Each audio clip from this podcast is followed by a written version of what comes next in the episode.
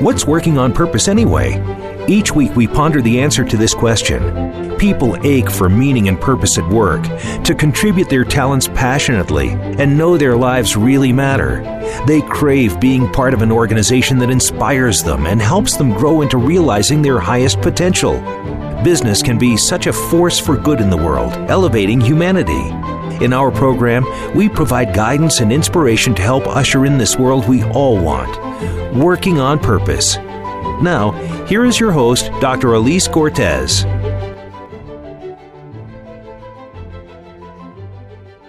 Welcome back to the Working on Purpose program. Thanks for tuning in again this week. I'm your host, Dr. Elise Cortes, joining you live from Dallas, which is home base for me. If you don't know me yet, I'm a management consultant specializing in meaning and purpose, organizational logotherapist, inspirational speaker, social scientist, and author. My team and I help companies discover and articulate their purpose to thread it through their culture and operations. We work with forward thinking or forward reaching organizations to develop inspirational leaders who create cultures where people actually want to come to work and do their best. And we provide programs like the Grab Your Gusto that enable individual team members to discover and unleash their passion and purpose at work to catalyze fulfillment, engagement, and productivity. You can learn more about us and how you can work together at elisecortes.com or gusto-now.com. With us today is Dan McClure. He's the founding partner of Innovation Ecosystem. He is working to make system innovation a core creative capability that is enthusiastically embraced and widely practiced. He has authored a number of papers on system innovation methodologies and agile enterprises, and is also actively engaged with pro- programs addressing cutting edge issues such as scaling, localization, and dynamic collaboration building. We'll be talking today about innovation and disruption and how leaders and companies can take a vastly different approach to them than they're perhaps previously considered. He joins us today from Bloomfield Hills, Michigan. Dan, welcome to Working on Purpose. It's great to be here, Liz. Thanks very much. You're so welcome. Glad our, our paths have crossed. And when I started to dig into your work, Dan, I really got excited. And first, we, we have to talk about the title that you've given yourself that you've discovered fits best systems choreographer. Let's start there. Yeah. So, the core of the work that we do is really focused on how do you change the systems that exist around us. And this doesn't mean like, you know, how do I remake the world economic financial system? We are surrounded by systems of all types. So, the system that allows you to get a coffee in the morning, the system that educates your children, the system that provides you an opportunity to create value in the job that you're working at. These are all systems built out of people, organizations, resources, technologies. And in many ways, we haven't focused very much on those from the perspective of innovation we focus on individual pieces and parts, but we haven't really stepped back and say, how do we intentionally shape these things? And so when we started looking at, you know, what is what's the job of doing that, we realized there wasn't a good job title in the, you know, commercial business sectors of things. So we started casting about for where do you have these jobs where people are working with complex, messy, not entirely well defined challenges, and it was the arts. So we stole the title of choreographer. Mm. And the idea of system choreographer is really somebody who shapes complex, messy things in ways that end up producing beautiful value. How's that? I like it. Well, and as I told you before we got on air, I am a systems person. I, I like systems, I think in systems. And so I really was drawn to that whole notion, which is part of the reason I wanted to have you on the show, in case you were wondering. Yes. Uh, right? Just in case. Uh, so, part from my vantage point, Dan, I'm so up to this notion of trying to help the world create organizations where people want to come to work, as, as you heard in the introduction. And and I had uh, Marcus Buckingham on my show probably over a year ago. We were talking about how so many companies are designed to be efficient and effective for the benefit of the organization at the expense of the human soul. Uh, and so, you know, I'm very interested in this notion of, you know, how you're out to intentionally change systems because I really do believe that the pandemic has helped us see how how wrong the world of work is for so many people. So, what's your perspective on this notion of how many organizations are designed? Well, you know, I think in some ways the organization gets a bad rap because the organization is only doing what it needs to do to create the kind of value that it's bringing to the marketplace. Mm-hmm. And if your organization is about efficiency and replicating a process and making something work the same today as it does tomorrow and the day after that, those jobs have to look a certain way. You know, they have to be jobs that are designed around a box or around a, you know, rigorous definition of this is what you're going to do every day, day in and day out. If, however, you say the purpose of my organization is to go out and create unique value in the marketplace, to bring together different pieces of what's out there and you know either craft unique value for different people and different organizations or respond to changes in the market then the organization itself can be different. It doesn't have to be a machine like set of gears and cogs that fit together. The organization can actually be one where people are not only encouraged to be creative, but need to be creative for the organization to do what it needs to do. So I think the first thing to do is reimagine what you want to get out of the organization. And then a lot of the other good behaviors will go along with it. Mm-hmm. I like that. I really like that. And then stepping into that whole, you said that, that really what you're really all about is intentional changing of systems. So let's first start with when do we know? When does an organization start to recognize that it needs to change its systems? What are the what are the indications or the symptoms that it's time? Mm, well, so it you know it can widely vary. You know, one is you look up and you see a really big truck coming at you quickly, and if you happen to notice that you're about to be smashed by something, that's a good sign that disruption is maybe in your future. And so, you know, for a lot of organizations, the trucks are coming at them.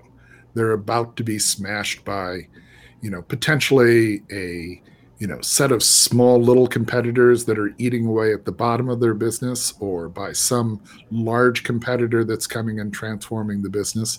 But either way, almost every organization is facing this ongoing truck. And so, you know, there's a certain amount of, you know, it's time when your existing business model, when your existing way of creating value in the market doesn't have any more, many more days left for it. Mm-hmm. So that's one. But there's another, which is you look out there and you say, look at all these pieces, this Legos of the world that I could assemble in some unique and different way. And you like get excited by the opportunity. And I think, you know, you can go that direction too, of just saying, I can do so much here if I just freed myself from what I'm already doing. Mm-hmm. You know, so it's so interesting to me, Dan. So, uh, one of my most detested phrases that I hear people say to me is, well, that's just how we do things here. Marley, how's that working for you? Um, so I, I'm so interested in this notion of you know automated behavior. We all you know live with a lot of automated behaviors. And just a really quick example to get our listeners and viewers into the space with me. Um, when I first moved into this home that I live in now, some five years ago, um, my daughter, you know, would get out of the passenger seat of the car and she'd walk across the lawn and and, and go into the into the, the front of the house, and invariably she would track mud into the house, and I'd get mad about it. I'd be like, "Oh, there's mud in my clean house," and you know, Dan, what I somehow realized was, gosh, you know, my driveway is pretty long, and if I actually pull my car up so that she's not just snuggling with the tree right here, but I pull her up just a little bit further to the driveway, you guess what happens? That passenger door aligns with the sidewalk that goes up to my house. And my daughter can walk on that and not get mud in my house.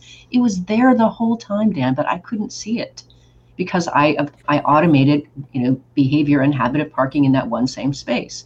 So I'm very interested in, you know, how it is that we as individuals and our organizations can start to get present to there are other ways of doing this. I just didn't see it before.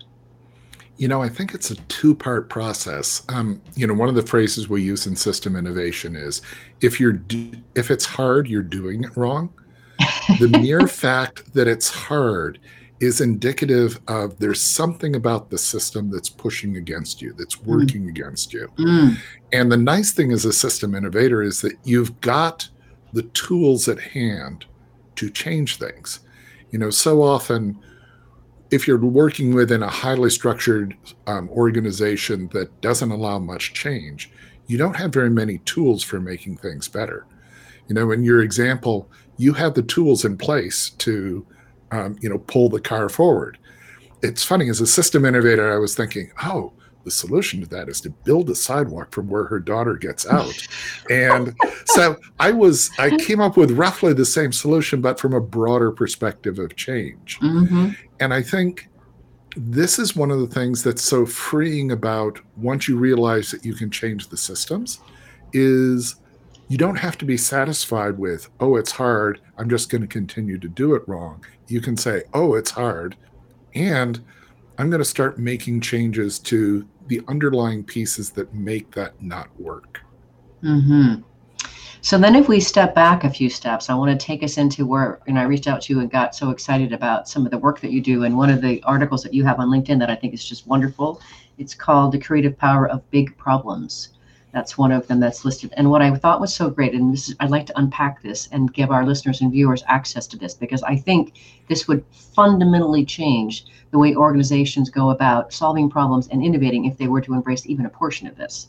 So what you talk about here is, you know, instead of you know the idea uh, the conventional path is rush to solution where you have you know you've got an idea and you take it to to to address this make it into a solution um, and then you have another a better option is to look back at the specific root cause but the fundamental shift is to understand the system behind the problem. And so what i thought was so cool about what you've done here dan is you said the first step is to see the problem as a symptom of underlying system issues and then go explore the big picture of the system behind the problem and then see the whole challenge imagine a better solution et cetera et cetera. So the part that i thought was so exciting was wow stepping into that space of how do we get ourselves into this in the first place was so mind-boggling and was right there in front of me but i didn't see that until i read your article well, and you know, I think there's a lot of natural human emotions that lead us away from that. So we tend to want to simplify things.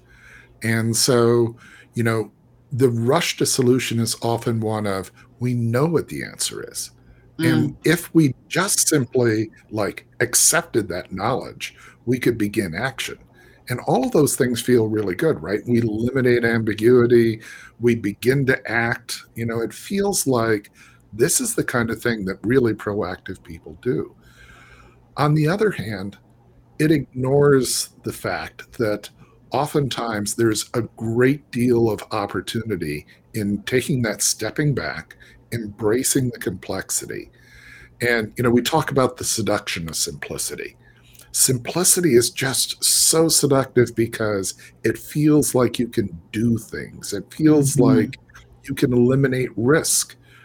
But by embracing complexity, you can see first a bigger problem. And that might sound awful, but what it really means is that you can embrace a more exciting and dynamic challenge, something that could potentially has greater impact. You know, one of the um, experiences I had in the past was working with a media company, and they wanted to go and improve the websites for their television stations. And this was you know seemed like a good investment. As we asked them about you know what's the future of those television stations what they said was oh they're all going to be bankrupt in five years. Oh seems like so a good investment. it their desire to rush forward and improve the websites of the television stations basically ignored the fact that there was this much bigger challenge out there that they could have embraced.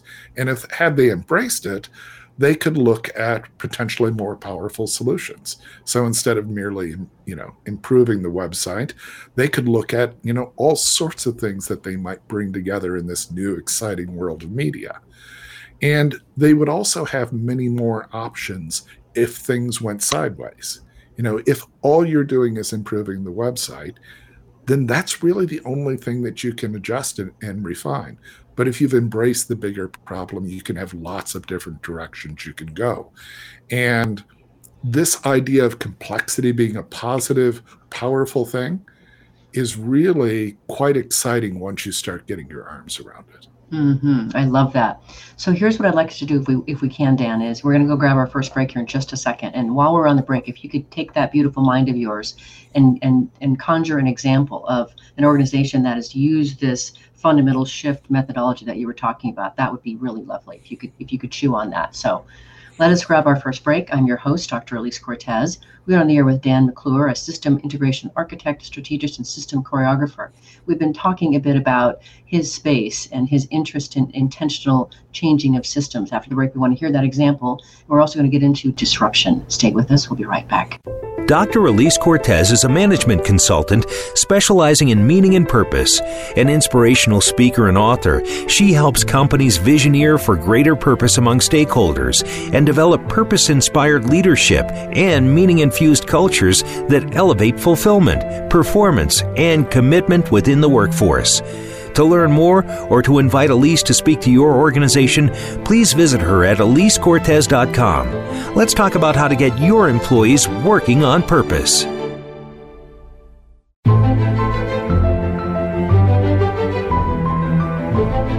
This is Working on Purpose with Dr. Elise Cortes. To reach our program today or open a conversation with Elise, send an email to Elise, A L I S E, at elisecortes.com. Now, back to working on purpose. Thanks for staying with us and welcome back to the program. I'd like to invite you to check out my book that I put out uh, last November. It's called Purpose Ignited How Inspiring Leaders Ignite Passion and Elevate Cause. It's on Amazon. I wrote that book to awaken readers to their passion and purpose and help transform them into inspirational leaders who enliven their workplace and elevate the contribution of business to all its stakeholders. I also used the content as a basis for my Vitally Inspired Leadership program and Grab Your Gusto programs. If you're just joining the program today, my guest is Dan McClure. He's the founding partner of Innovation Ecosystem. He is working to make system innovation a core creative capability that is enthusiastically embraced and widely practiced. He has authored a number of papers on systems innovation methodologies and agile enterprises and is also actively engaged with programs addressing cutting edge issues such as scaling, localization, and dynamic collaboration building. I'm your host, Dr. Elise Cortes. So while we are on break, Dan, did that mind of yours come up with an example you can share with us on how to take us through that methodology? Yeah, and actually, I'm I'm I'm going to offer you a cobbled together example of several different organizations because their challenges were all related, and I think um, it's it's really interesting when you see an entire industry getting reinvented to see how organizations respond to that. Mm-hmm. So, um, in this particular case, the industry is education. And, you know, there's been a number of different angles that folks have taken as far as, you know, how do we respond to, you know, the kind of obvious disruptions that, that we see around the world. In some ways, the story of education is just so exciting right now. You hmm. know, the level of education in countries is much higher than most people realize. You know, the vast majority of children are being educated today. The level of college education is dramatically higher in the current generation than it even was a generation or two ago. Mm. So there's a lot of growth in education. But that does open the question of if you're an organization whose job and whose business is education. What do you do? What do you do in this new marketplace? And so, one of the organizations um, that we've worked with in the past had developed technology that was to be used in the classroom and they had done all the right things from an innovation perspective. So we know as innovators growing up over the last 10 years that you're supposed to develop minimum viable products, you're supposed to fail fast, you're supposed to engage the people who are going to use the product, and you know all of these best practices around user-centered design. And they did all of those things. And they took their brand new product and put it into the classroom, and none of the teachers used it. Oh. It was entirely not adopted. And what they realized was the challenge was they had developed a great product, but the system around the product, all the curriculum that needed to be integrated with the teachers, the pedagogy that the teachers would apply to that, the just general training of everybody to how to use this technology in a classroom environment. None of those things had been fully explored. And as a result, the organization needed to make a deep pivot from being simply, I'm a product organization delivering this piece of technology to I'm an organization that is going to transform the way the classroom works. And as they moved into this space, what they realized was it wasn't just about the teacher, it was also about the school administration and about the nature of the content and about the integrating with the parents themselves. And so they expanded the size of the problem that they were looking at and in, men, in the same time created many more opportunities for them to create value instead of just being i'm delivering a, a, a you know iPad onto your desk they became an organization that really could influence a whole be- bunch of different pieces of the you know school environment and how how children learned mm. That's yummy, Dan. That's really yummy. Um, that is really interesting. So, you know, that sort of speaks to they tried maybe, you know, the, the conventional path plus a better option. Um, but then they really had to go into that fundamental shift you were talking about and really step into or step back and look at what got us into this mess in the first place. What, what, what, where did this problem get generated and what was the system that helped create that? That's really interesting, Dan. Well, and it's, it's not even just limited to what created the problem. The flip side of this is where are all the other opportunities? Mm-hmm. You know, once you start saying, I can embrace the this big space, I can start thinking about how could I create new sources of content that were exciting and new and different than I, what I had before? Yeah. How could I engage parents in different ways? Mm-hmm. So it's not only your problem gets gnarlier, but your toolbox gets so much bigger. And that's what i find really exciting is that you know when i sit down and think about you know some of these challenges it's like when i think about uh, the bigger system i have so many more things that i can do. Mm-hmm. so recall before we came on the show that i told you that one of my big interests and, and intents in this this program as well as the work that i do is helping to elevate consciousness in leaders in businesses etc uh, I am a conscious capitalist. I believe very much in the notion of a business serving all of its stakeholders well, and that takes being intentional and to elevate consciousness. And I feel like what you're talking about, your work is very much smack down that lane. So as you were talking, Dan, tell me if I if this analogy that I'm about to share with you rings true, or if you want to tweak it somehow. But as you were sharing that last example, what I got was, you know, using this methodology that you're talking about, where you then you go back and you step back and and and really look at you know where did this problem come from? Where, what was the system that generated it? And then of course what are the opportunities that we have going forward? I almost felt like it's like kind of doing like time travel. So it's like i'm standing here today in 2021 but i have the ability somehow to step back to like to the 1960s and when i walk in that room and i see you know this educational place that you were talking about i see it from these eyes and then I, so I can evaluate. Oh, I see where that start, where those things came from, and where the problems arose. And wow, from this point, I can see so much more. Like I, there should be paintings on the walls over here, and there should be this and that. So it sort of seems like that to me. It's like the you're you're using the ability to time travel almost. So you have the, the ability to see with 2021 eyes what the problem or whatever the situation was, say in 1960, and then you come back and you iterate and and start to uh, apply solutions and create from those from these fresh eyes. Is it something like that? Something, but I'm gonna flip your your um, analogy around. So okay. I love to time travel, but I try time travel forward. Okay. So instead of spending lots of time imagining what the 1960s looked like, I try to understand the system as it exists today. And then I say, five years from now, what would a system look like that was so much better than this? Mm-hmm. What would the future system look like?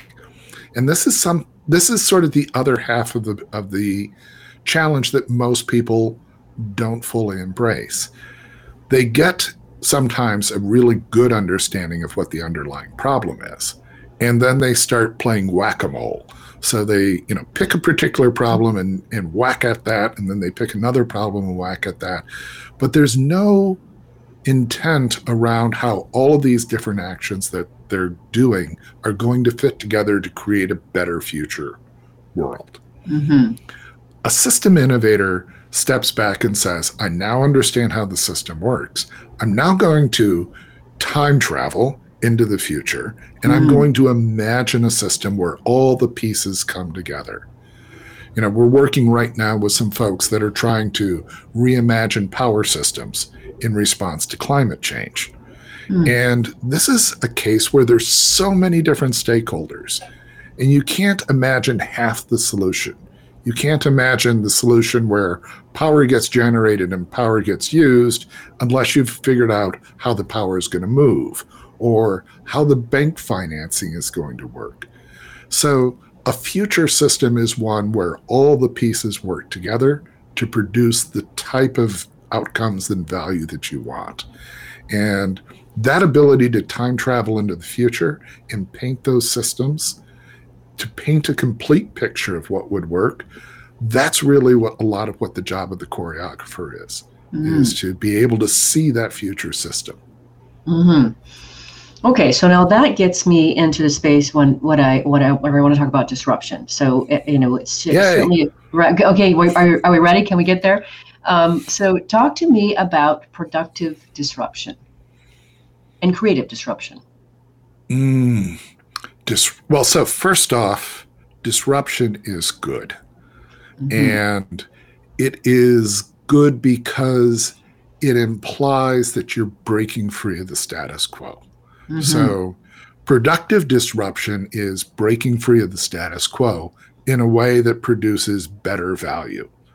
So, you know, one of the dangers I think sometimes if you find yourself confronted with a really bad situation in a bad system is that the first inclination is to just go and beat on it with sticks and, you know, tear it down. And the problem is systems don't naturally reassemble themselves in a better way. Mm. So, a much more powerful form of disruption, a much more productive form of disruption, is where you imagine that future system and then you start saying, okay, I know where I want to go. What pieces of the house do I need to start pulling down now to get to that future vision that I want? hmm Mm.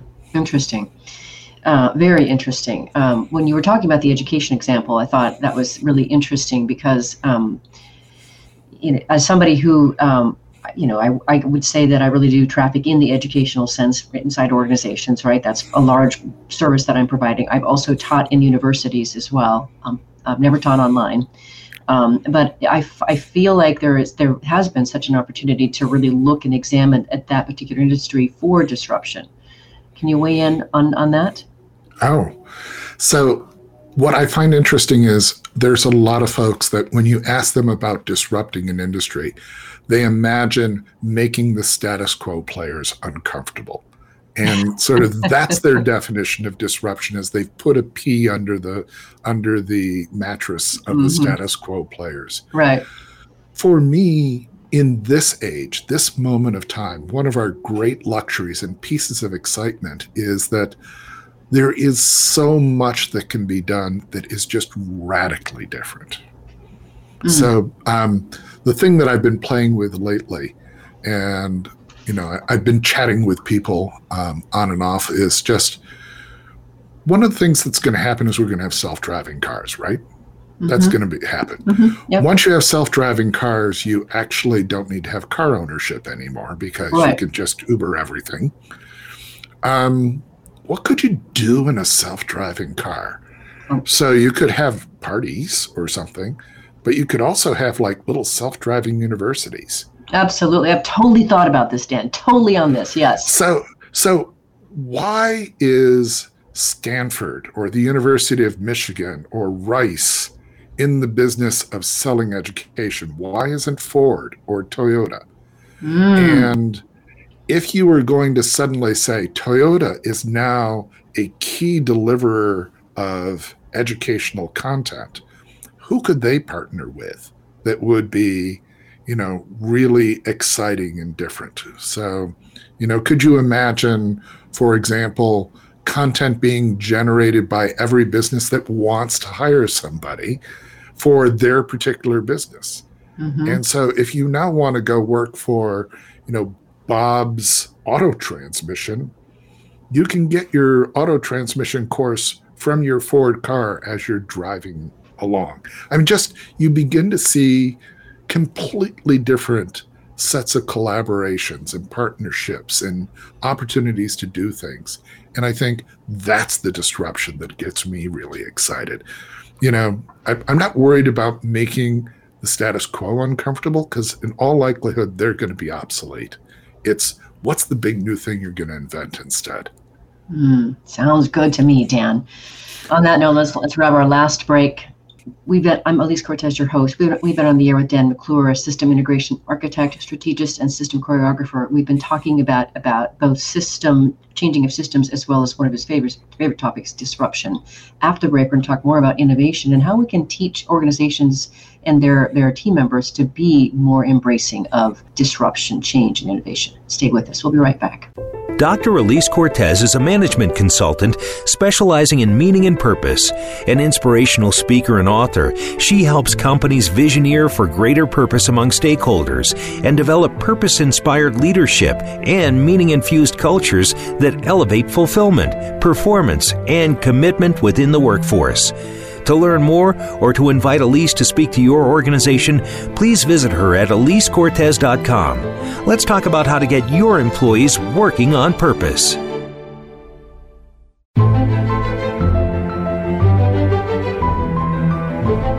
This is Working on Purpose with Dr. Elise Cortes. To reach our program today or open a conversation with Elise, send an email to Elise, A L I S E, at elisecortes.com. Now, back to working on purpose.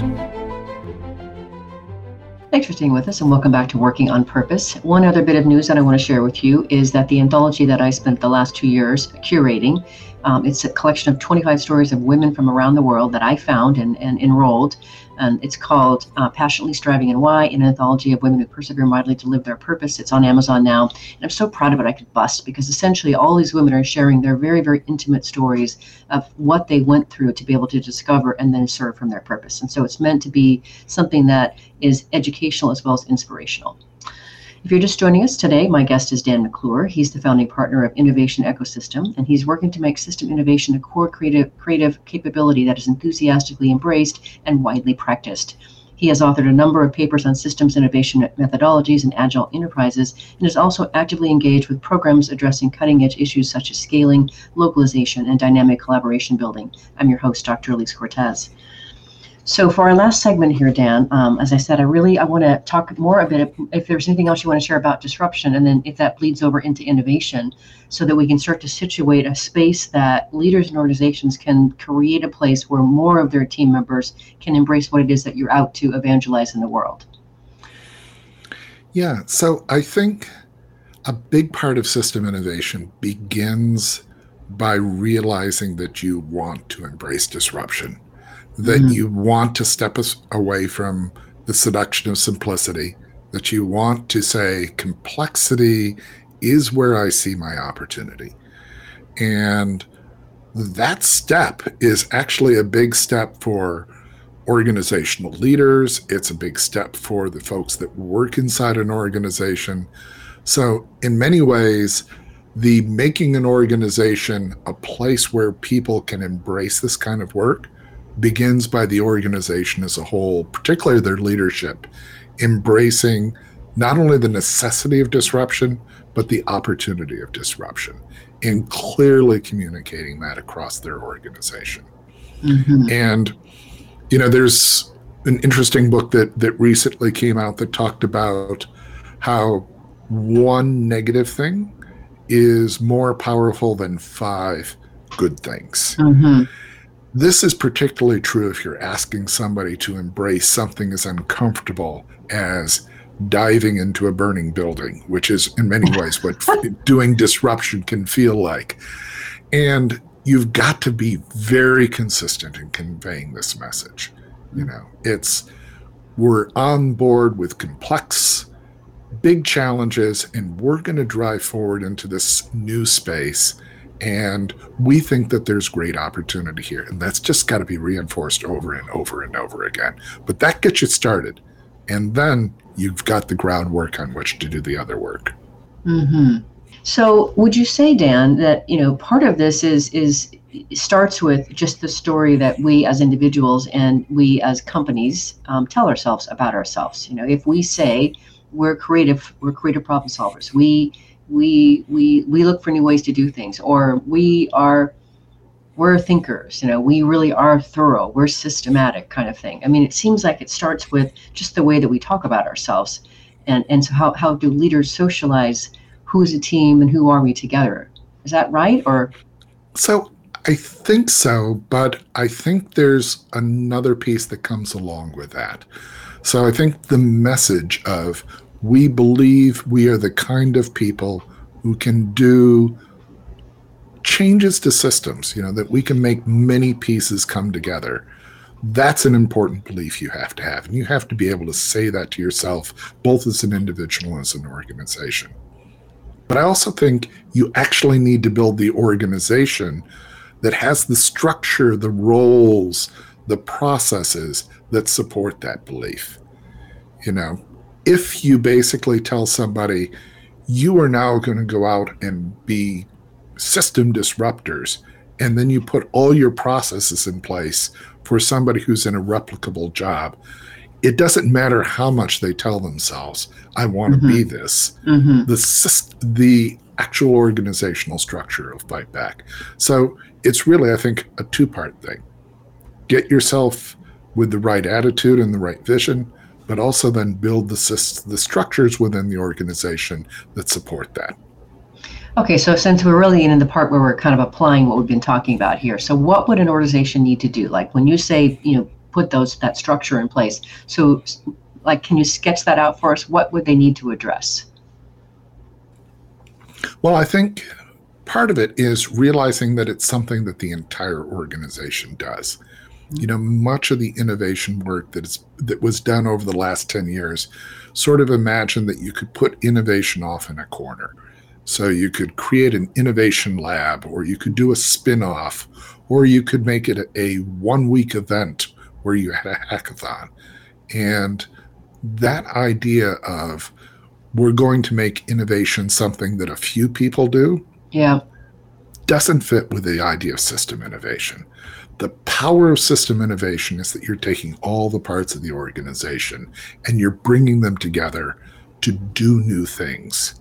So that's the first big thing is realizing this is something that's going to engage business and technology and outside partners. Okay. The other piece then is that you've got to measure and empower people in the right way. You know, and mm-hmm. we mentioned this before that if you're measuring people on how rigidly they perform on particular, you know, predefined tasks, you're not going to be in a good position to evolve and do the sort of adaptive learning that's necessary if you're going to change a big system. So you've got to put in organizational rewards that basically say, we see this system that we're going to, and we're going to reward you for moving us towards this new complex idea rather than we've got specific goals that we want you to achieve next month or at the end of the year, et cetera, et cetera. And we're not going to pay attention to what's been happening around the world. You know, we simply want you to to accomplish your task. Mm-hmm. So then, of course, that makes me want to ask you if you've got an example of, of uh, an organization that you've worked with that, that you know of that has done this kind of overhaul of their overall corporate entity or their company entity to be able to enable this. Yeah, so I think there's a lot of organizations that are pushing to do this right now.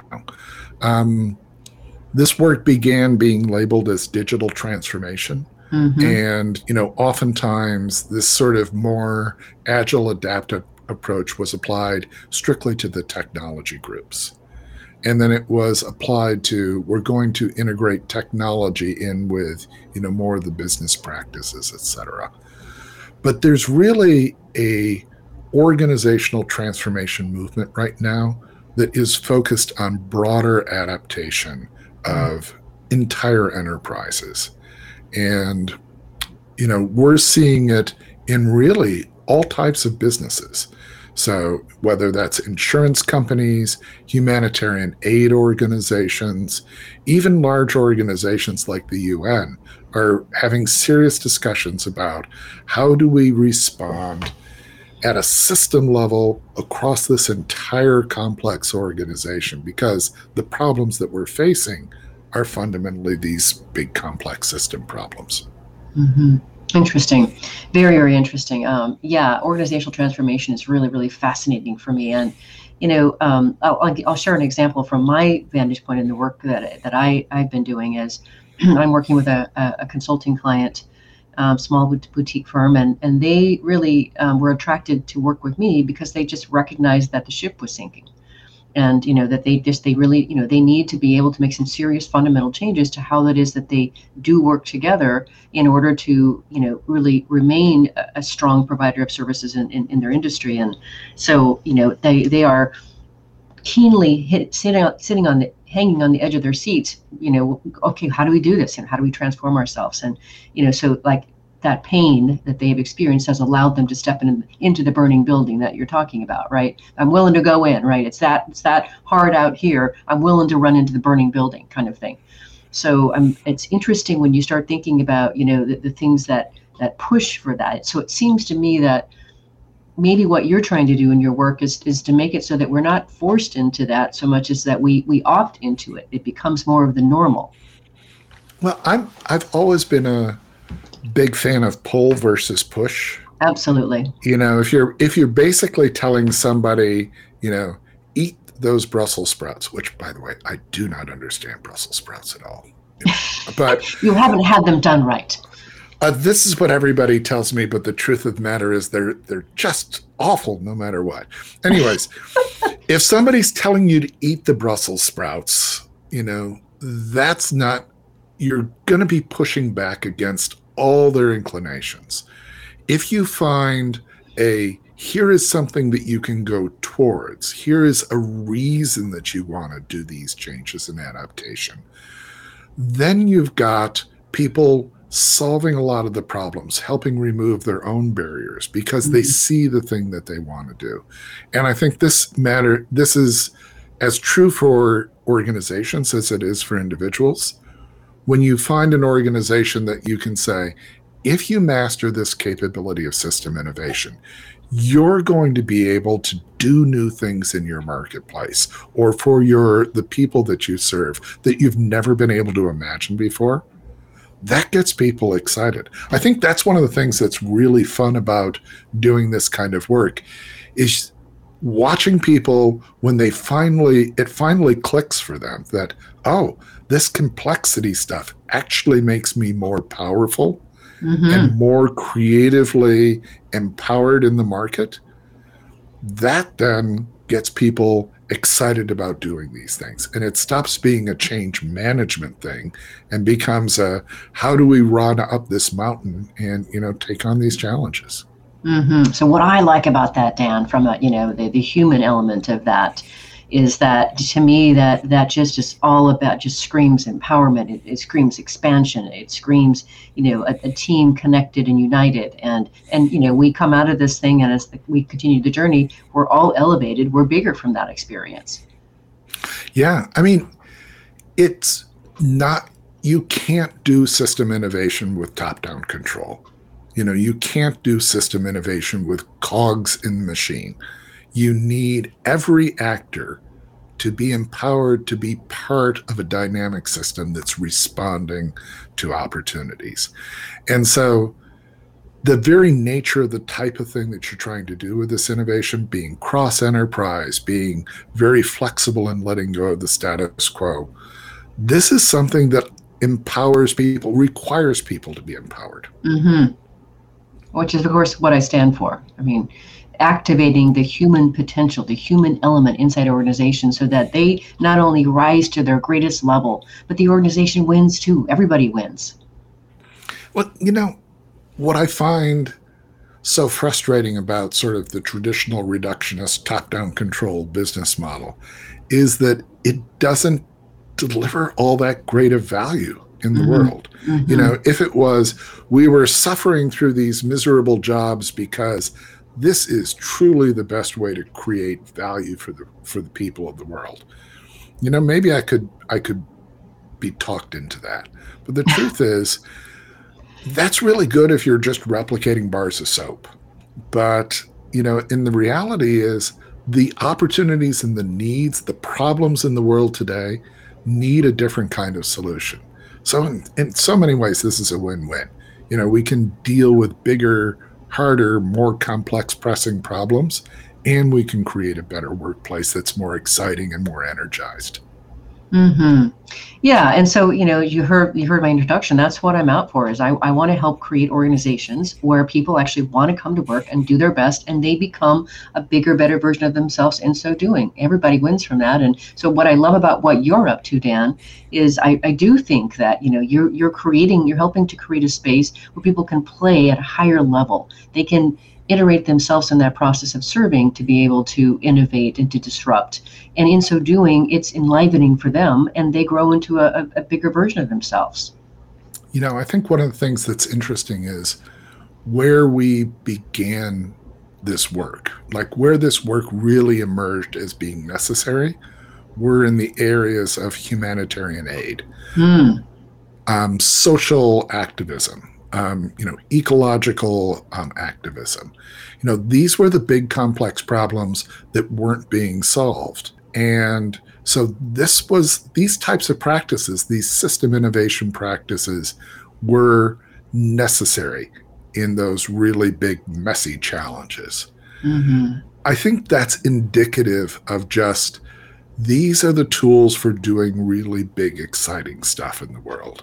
And yeah. the hmm. fact that, you know, commercial environments are now being disrupted, that those trucks are coming and running over companies or that those big opportunities, it's almost like the commercial world is now beginning to get on board with the same sort of practices and things that were actually already being pioneered in, you know, the social and the you know, humanitarian space.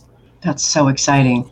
And there it is, Dan. We've managed to go through the whole time on our show here. So we've come to the end. I want to give you the chance to be able to, to leave our listeners with what you'd like to leave them with, say, in under 20 seconds. We have listeners across the globe. You know what the show is about. How would you like to close? I would say it's exciting to reinvent the world. And we are uniquely privileged as people to live in an era where we're empowered to do that. So let's go out and like change things in a big, complex way. Sounds good. I'm in. Dan, thank you so much for being a guest. I'm so glad we, I found you, that you came on my radar. It has been a delight to talk with you. And yes, let's go help change and elevate the world. It sounds good to me. Thanks, Elise. You're so welcome. Listeners and viewers, if you want to learn more about Dan McClure, his articles, or the work he does, start by visiting innovationecosystem.com. Last week, you missed the live show, you can always catch via recorded podcast. We were on the air with Rabbi Dr. Baruch Halevi talking about his work in our same field of logotherapy and unleashing the defiant power of the human spirit to transform tragedy into triumph and darkness into light. It was an incredibly beautiful expose of his brilliant mind, heart, and soul that invited us all to travel inward and savor the journey. Next week, we'll be on the air with Nikolai Chen Nielsen, who is the co author of Return on Ambition A Radical Approach to Your Achievement, Growth, and Well Being, talking about how to best steward our achievement and how leaders can foster environments where ambitious people thrive. See you there. Remember that work is at least a third of our life, so let's work on purpose. We hope you've enjoyed this week's program. Be sure to tune in to Working on Purpose, featuring your host, Dr. Elise Cortes, each week on the Voice America Empowerment Channel.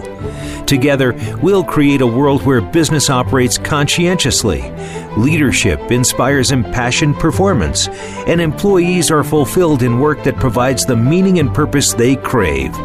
See you there. Let's work on purpose.